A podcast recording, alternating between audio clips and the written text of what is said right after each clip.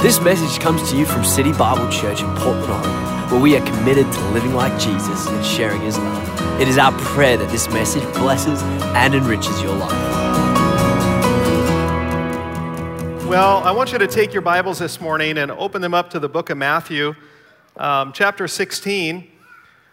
I'm so glad you're in church this morning. Specifically, I'm thankful that you're at City Bible Church, Mill Plain campus, um, out of all the places you could be this morning.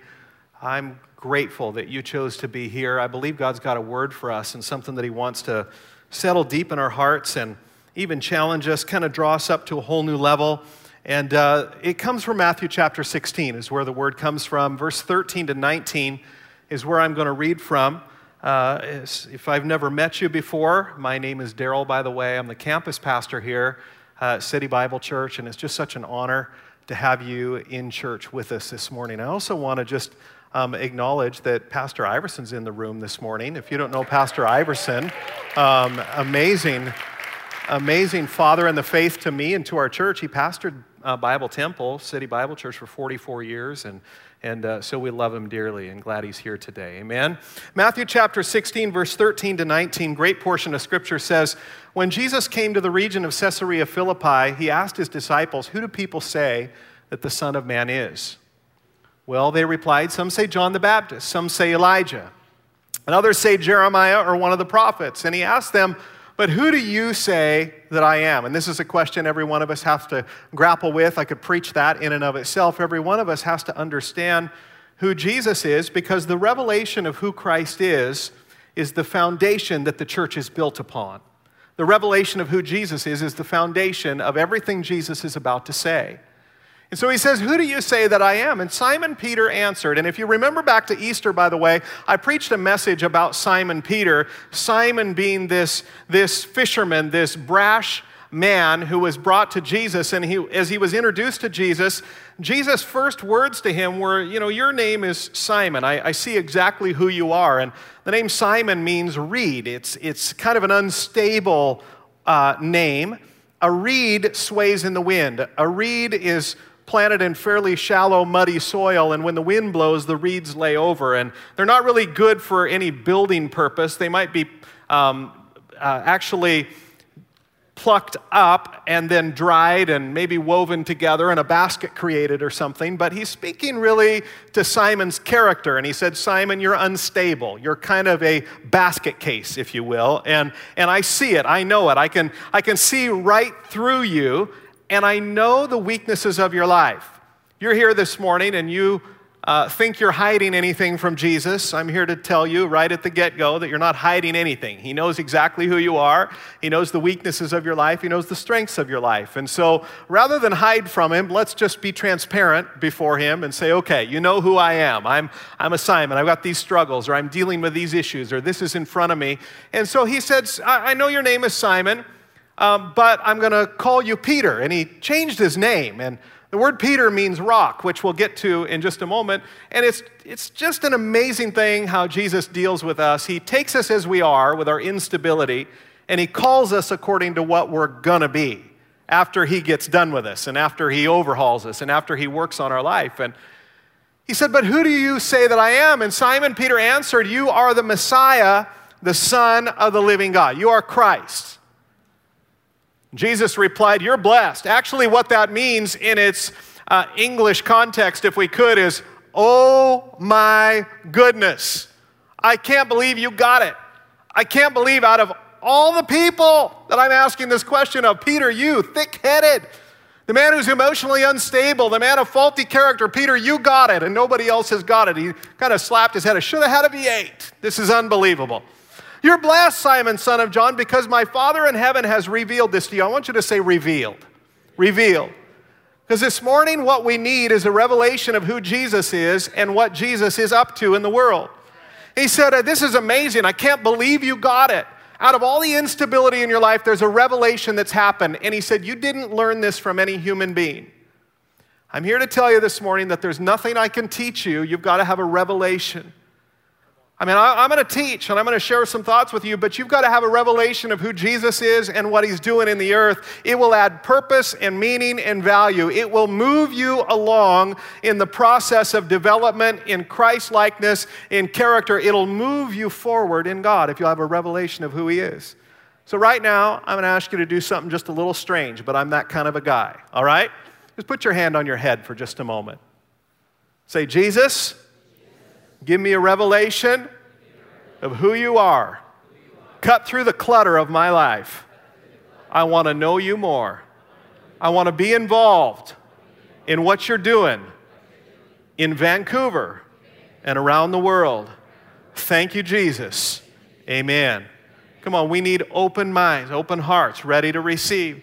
You didn't learn this from any human being. Now I say to you that you are Peter, which means rock. And upon this rock I'll build my church, and the powers of hell will not conquer it. Amazing statement. Let me read it again. I will build my church. I will build my church. I will build my church, and the gates and the powers of hell will not conquer it. The verse goes on, it says, And by the way, I'll give you the keys of the kingdom of heaven. Whatever you forbid on earth will be forbidden in heaven. He's actually declaring that there's some kind of a connection point between you and me, whatever this church thing is, in heaven. You mean we could agree together on earth concerning anything in my name and it would be done? There's some kind of connection point. Yeah, you see, you and I are involved. Once we receive a revelation of who Christ is, we're involved in something called the church, the building of the church. And the church has a divine connection point between heaven and earth because Christ is the center of it all. This is a revelation we've got to have. Whatever you forbid on earth will be forbidden in heaven. Whatever you permit on earth will be permitted in heaven. I almost tripped over this bucket, which, by the way, is an illustration I'll use in just a moment. It's an amazing portion of Scripture. In fact, if you stop and really think through the context and how silly the whole thing is, you might recognize that you and I might potentially, personally, realistically have an issue with some of what Jesus has said if we're really honest with each other. I want you to imagine this crazy story. 2,000 years ago, there's a guy around 30 years old. His mom was a teenager when he was born. He was born out of wedlock. His dad was a carpenter. Although the story was that his dad wasn't his real dad, but they can't really explain who the dad was or how it happened. They lived in a rural area, fairly poor. The population of the town was maybe a few dozen people. They had one well in the middle of the town that sustained the entire population, and this boy growing up went back and forth to the well probably every day. His earthly father was a carpenter, and so he would have picked up the trade of carpentry early on.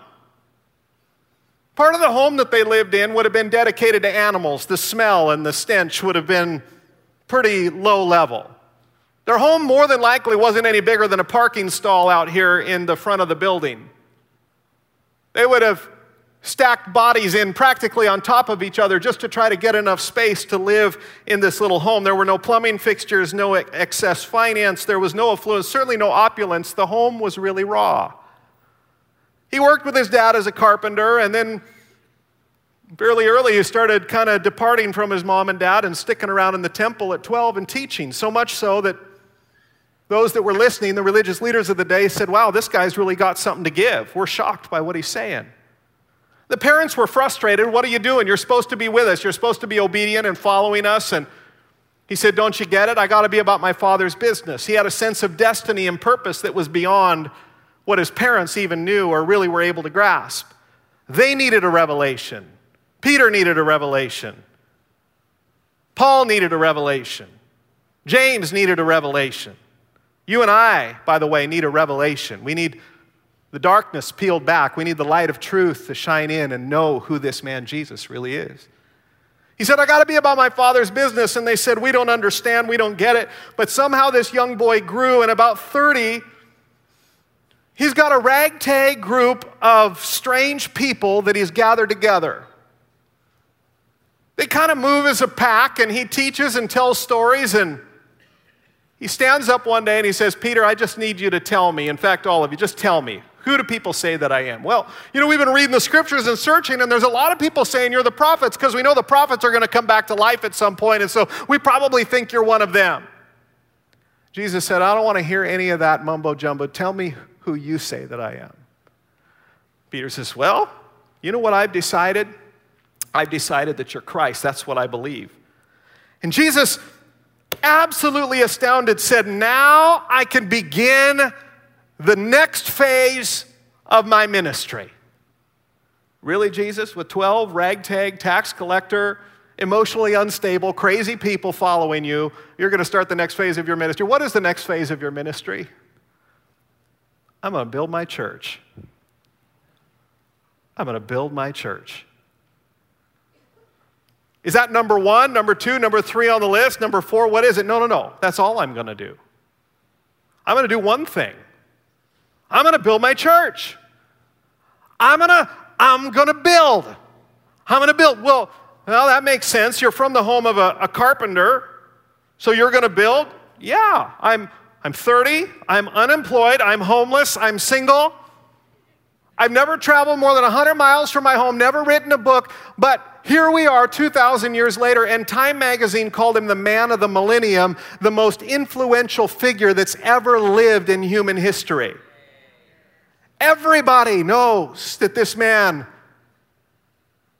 existed, but the issue is who was he and what did he do and what did he provide? And not only what did he provide, what is he doing today? Is there some effect in my life? Is there something that Jesus is up to still today? And do I get to participate in it? Or does he just save me and live from a distance? And how does this whole thing work? There's a lot of crazy views out there. Some that just say, you know, you don't really need to be part of anything called the church. Some say, well, you need to be a part so much so you, you, you only do church, and the church tells you everything that you do. You don't need a relationship with Jesus, you just need to be in the church. Some have crazy views of what church is. This is my kind of foundational point that I'd like to speak to is since Jesus initiated this whole thing, and Jesus said, I'm going to build it he has the right to define it. Let me just say that again. Because he's building it, he has the right to define it. And if he's defining it and he's continuing to build it, then I need to understand what it is he's building and maybe seek to find my place in the thing that Jesus is doing in the earth today. You know why there's a lot of believers who don't have purpose, don't have focus, don't have dest- a sense of destiny and calling because they haven't figured out what Jesus is up to. They might know they're saved. They might have heard the message of redemption, but they haven't been released into the next dimension of revelation and purpose in their life. That revelation is not only who Jesus is, but what Jesus is doing. I think every opinion of man, every opinion of woman is dwarfed by what Jesus says about the church, because he's the builder of the church. A lot of different views out there. There was a mother who was giving instructions to her three children as she sent them to Sunday school. And she asked her son, right as he was getting ready to run up the aisle, honey, tell me, why is it so important that we stay quiet in church? And her son turned around and said, I have to stay quiet because I don't want to wake up the people that are sleeping. a lot of different views about church. There was a preacher, he had a five year old daughter. He noticed that her preacher father always paused and bowed his head for a moment before starting his sermon. And one day she asked him, Honey, why, uh, Dad, why, why do you bow your head and pray every time before you start preaching. He was proud. He thought, man, my daughter's observant. She really must be being called into the ministry. She's observant, she's paying attention, and wants to know how this whole thing works. And so he said, Well, honey, every time I bow my head right before I preach, I ask the Lord to help me preach a good sermon. And she said, Well, why doesn't God answer? Leave it up to the kids, right? They have funny views about church. And here we are 10,000, excuse me, 2,000 years later. You and I are the church. We know that statement. We say it. We're the church. But do you believe it? Do you have a real revelation about your place in the church, your part in the church, and what God is up to in the earth today? Do you believe that the church is everything Jesus said it was supposed to be?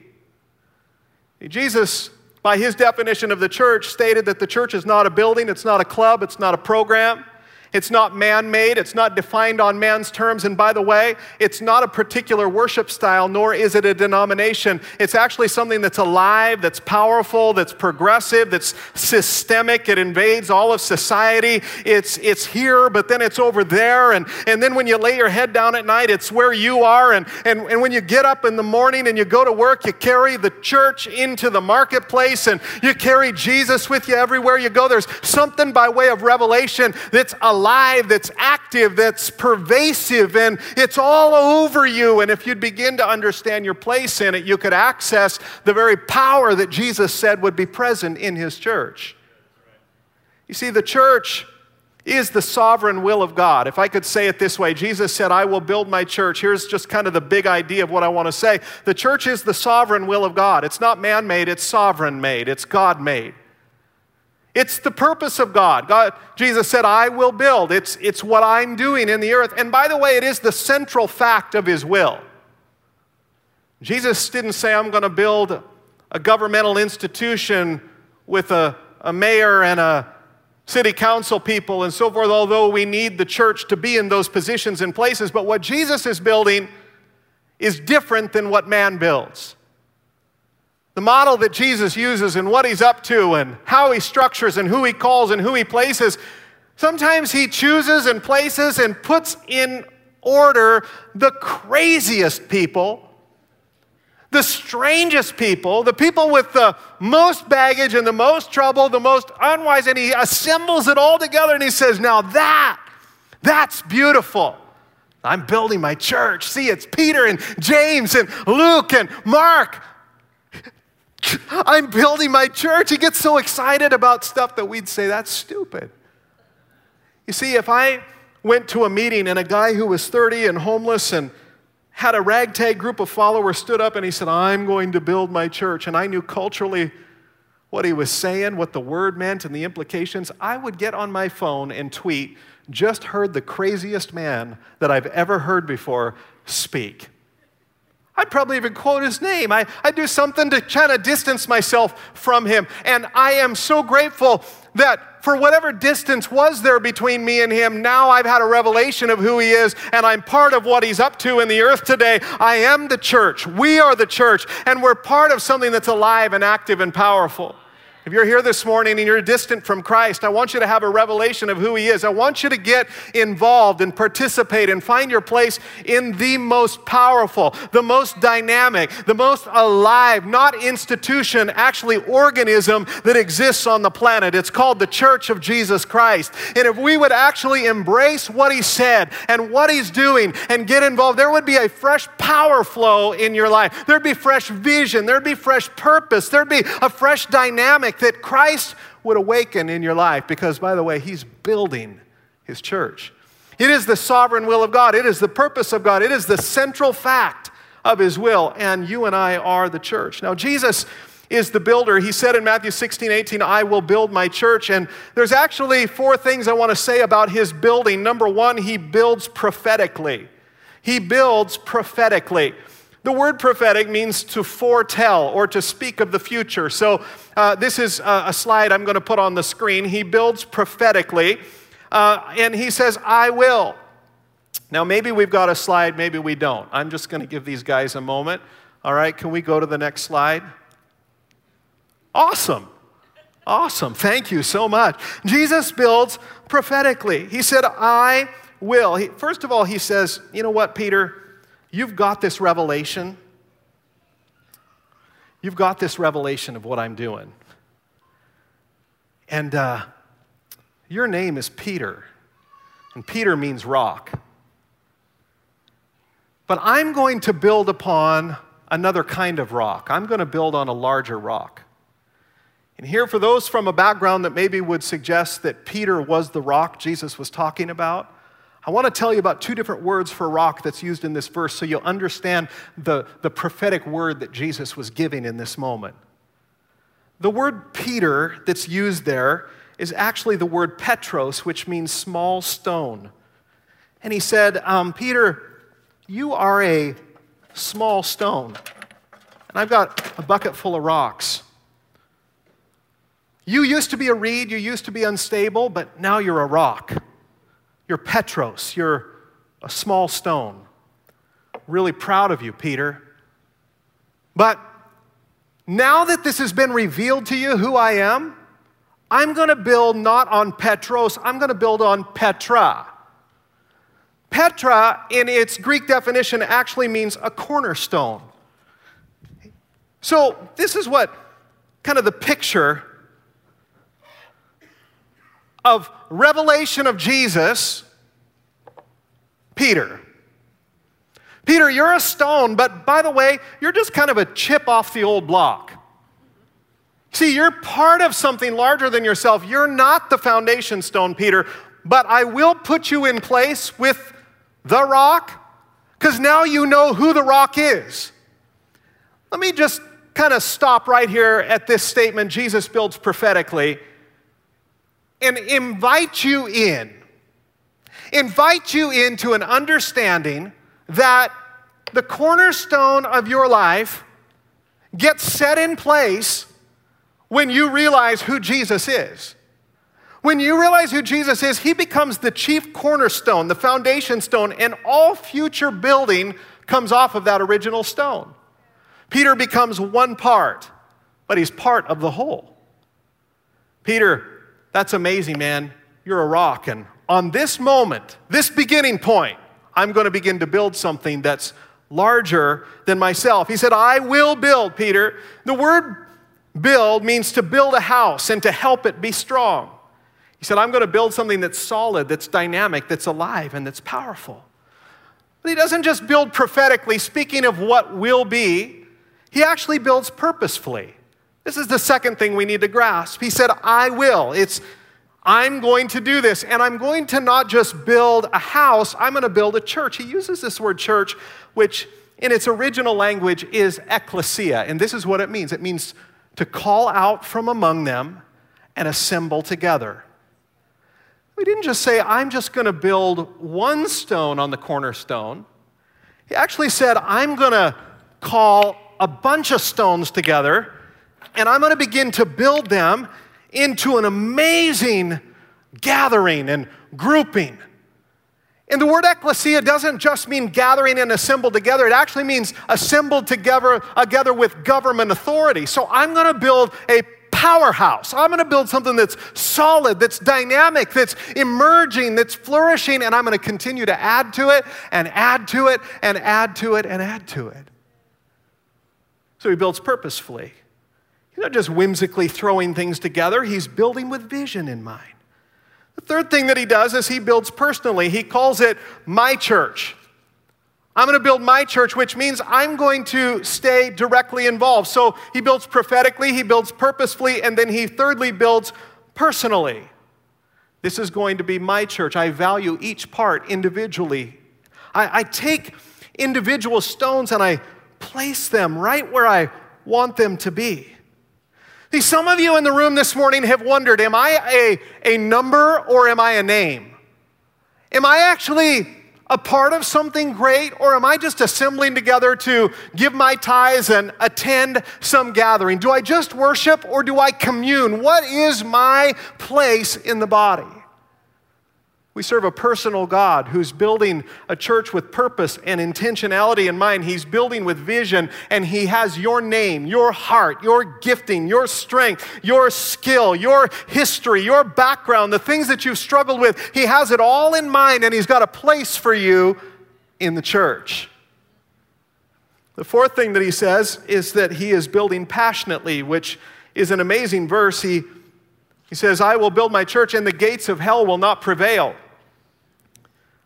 I wish it wasn't the case, but the reality is, prior to me knowing Christ, the Bible says I'm an enemy of God. All right, so we've got Christ in the church, and then we've got my life. If, if my life is represented by a stone, you might have been abused and battered, and maybe you just didn't know Jesus, but your life is distant from God. Christ is building his church, and the Bible says you're actually at enmity with God, you're distant from Him. Not only are you distant, you're actually part of another kingdom. You're headed a different direction. Now, if you're going to have an enemy, the best kind of an enemy to, to have is, is Christ. Because He's actually moving towards you. If you're in the room this morning and you've never surrendered your life to Christ, you're an enemy of God, not because He's against you, but because the kingdom you're part of is against Him. It's actually opposing the building of the church. It's opposing his work in the lives of humanity. And so you're distant from God. And what Jesus announced on that day at 30 years old is I'm going to build my church. I'm going to call out people from among them. People.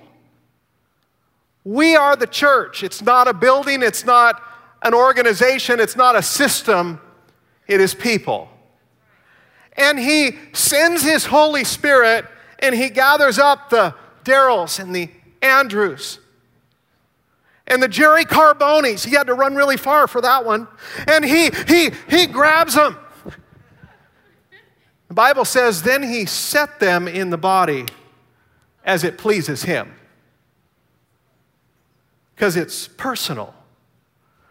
And once you're part of the family of God and He adds you to the church, and you find your place on the wall, you're actually now part of a, a different kingdom, a kingdom with all power and all authority. And He says, everything that the enemy tries to do against this kingdom and this church isn't going to happen.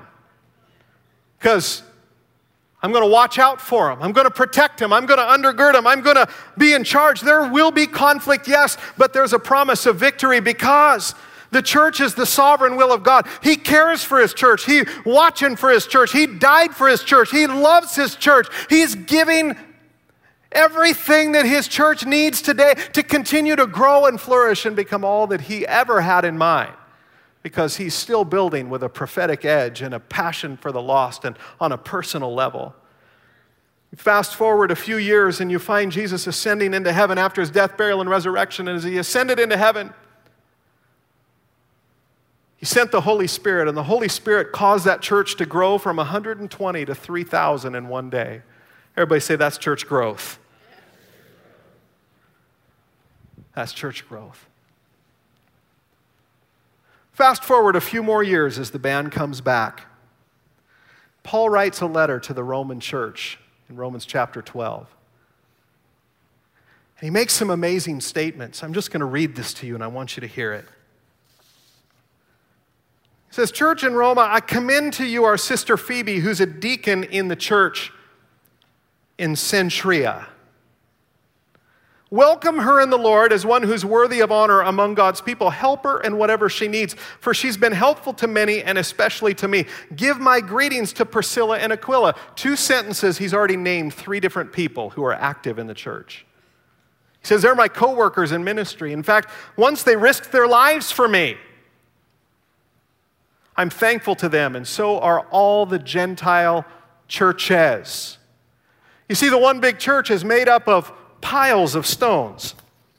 Here's a few more. We've got City Bible Church, Vancouver, a pile of stones. Christ is the center. I pastored a church for 16 years up in Centralia. It's not City Bible Church, it's its own church, but it's a pile of stones over here.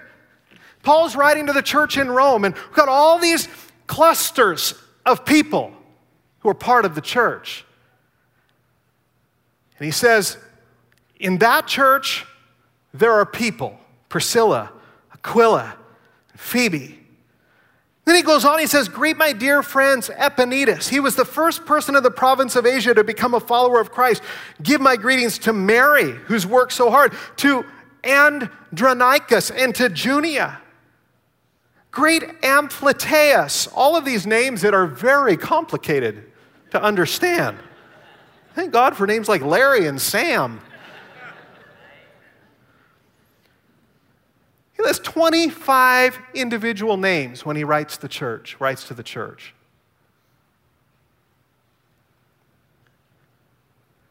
Paul, why did you need to take all of that time in Romans chapter 12 and write to people? Why couldn't you just say the church in Rome? I'll tell you why. He had to write to people in the church because the church is the people. You didn't come in this morning under the canopy of City Bible Church and lose your identity.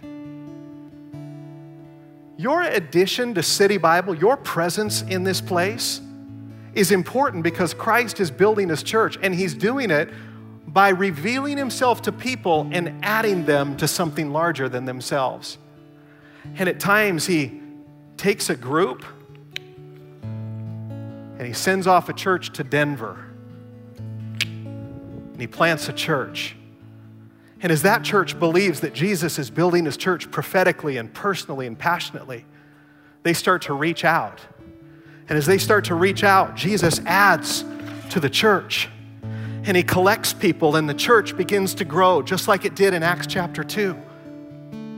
You see, he's building his church, and his church is people. And if you don't get that revelation today, you're to feel like a number rather than a name. You're to feel like an attender rather than a member. You're to feel like you're walking in and walking right back out again rather than knowing that, man, this is a strategic part of my life. Jesus is building his church. When I read Romans 16, I know these three things, and this is where we're to end, and I'm to pray for you. Number one, Jesus knows your name. Jesus knows your name. 25 different names Paul begins to rattle off. Greet them and them and them. I think if he was here this morning, he'd say, Greet Michael and greet Kurt, greet Justin. Greet them, greet them, greet them because they've been faithful in this, they've done this, they've accomplished this, they're part of the church. And I'm here to tell you this morning, He knows your name. He's a personal God and He's building His church, and you're part of that church. The second thing I want to tell you that I find from Romans 16 is that you're important. He doesn't just know your name, but you're important. You're important. When Jesus chose his 12, there wasn't one of them that would impress us, but he believed enough in them that in the midst of their weakness and their struggles in life, they were important to the building of the church. The last thing I want to say is that your part, it's essential. This morning, I can guarantee somebody walked in here depressed and discouraged and thought, I don't know where to sit. And they might have sat next to you, and as you turned around and shook their hand when Andrew said, Turn around and meet somebody, you shook their hand and you said, I'm glad you're here. A wall broke down. Something was healed in their heart. That last time you reached out to somebody you'd never seen before and invited them to your small group, you brought restoration to their life. See, I came to City Bible Church in 1992 as a broken young man, distant from leaders, struggling to even believe that the church was really what God was up to in the world. And I remember a leader came up to me and he said, Man, I'm so glad you're here. I'm so glad you're here. I said, Really? Are you really glad I'm here? And he said, No, I'm serious. And by the way, I see the call of God on your life, and I'm going to walk with you. His name is Bill Scheidler, and to this day, Bill calls me, and Bill's pouring into my life. Amazing to stop and think about how God adds people to the body, and it's personal. It's beyond just a number, it's beyond just walking through the doors as an attender. I actually become part of the fiber, I'm placed in the body.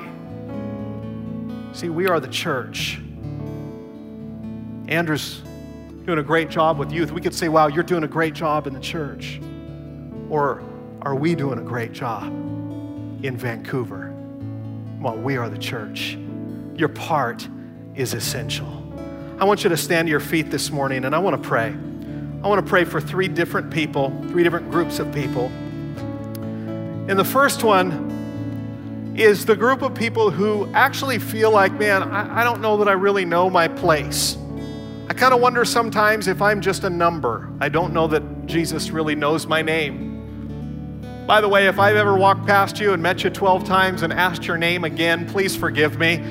Jesus knows your name, I might not. As much as I try, I forget. We got to have mercy for each other, but on the same token, Jesus knows your name. I believe this morning some of you were driving by. Some of you wondered, should we go to church? Maybe we shouldn't. Yeah, let's try out that church. Jesus was involved in that. He knows your name, and He brought you here this morning. And He has something very strategic in store for you. So if you're here this morning, maybe you've been hurt, maybe you found yourself distant from people and church and leaders. You just say, Man, I don't really know if I'm just a number or if I'm really a name. This morning, I want to pray for you with every head bowed and every eye closed across the room. I don't want to embarrass you, but I want you to be honest between you and the Lord. If you're here this morning and you just say, Man, I feel alone, I want you to raise your hand right now. I want to pray with you. Just raise your hand. I feel alone. Come on, raise your hand. Keep it up. Let me pray with you. Anybody else? All right, if you're here and you you don't necessarily feel alone, but you don't know that you're that important. You don't know that you're that essential. Maybe you haven't been able to find your place of function.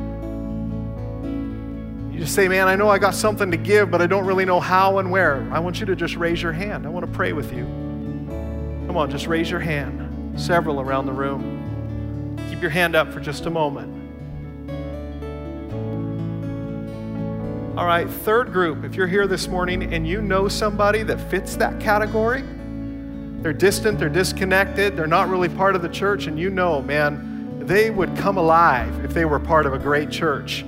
You know them by name. I want you to raise your hand right now. You know somebody that's distant, somebody that's separated. We're going to pray for them. All right, we're going to pray God would touch them, God would meet them right where they're at, God would give you favor in working with them and talking with them and dealing with them. Because Jesus is building his church and he wants to call some prodigals home, he wants to draw some people to himself. Amen. Just reach out beside you and grab the hand of the person standing next to you, if you would. And this might seem a little odd, but if you could just kind of stretch out, take hands. Because you and I, when He adds us to the church, we become part of something larger than ourselves. And so, right in this atmosphere, we're going to pray for these three groups of people. We're going to believe Jesus to meet you right where you're at. Amen. Everybody say, We are the church.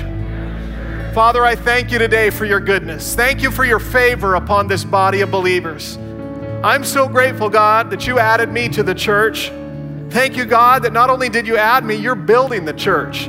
God, you're continuing to expand. City Bible Church, 13 people down in Montavilla area, huddled around in a little room, wondering what is God going to do in our lives. And you begin to touch this church and you begin to add. And today, this morning, there's thousands gathered all over the Portland metro area. And you added to City Bible Church over and over. You added me. You added the people that are within the sound of my voice.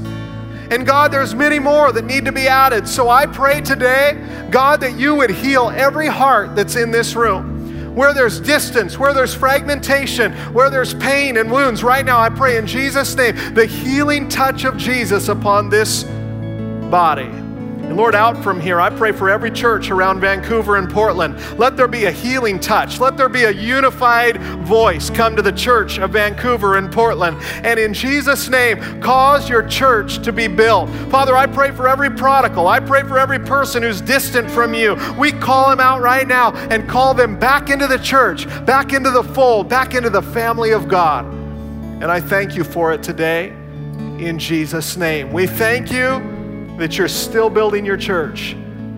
People have failed, men have failed, women have failed, mistakes have been made, but you're still building your church. And Jesus, we want to join you in what you're doing. So let City Bible on Mill Plain and Pearl and Rocky Butte and online and Burmese and Latino and Portland Bible College and MFI and the thousands of pastors and leaders that are being trained by our materials and by our voice. I pray today, God, that you would build your church globally out from this place. Do an amazing work in the coming days in Jesus' name. We thank you that we're able to participate in what you're up to in Jesus' name. And everybody said with me, Amen. Come on, could we give Jesus a big hand for calling us to be part of what he's doing?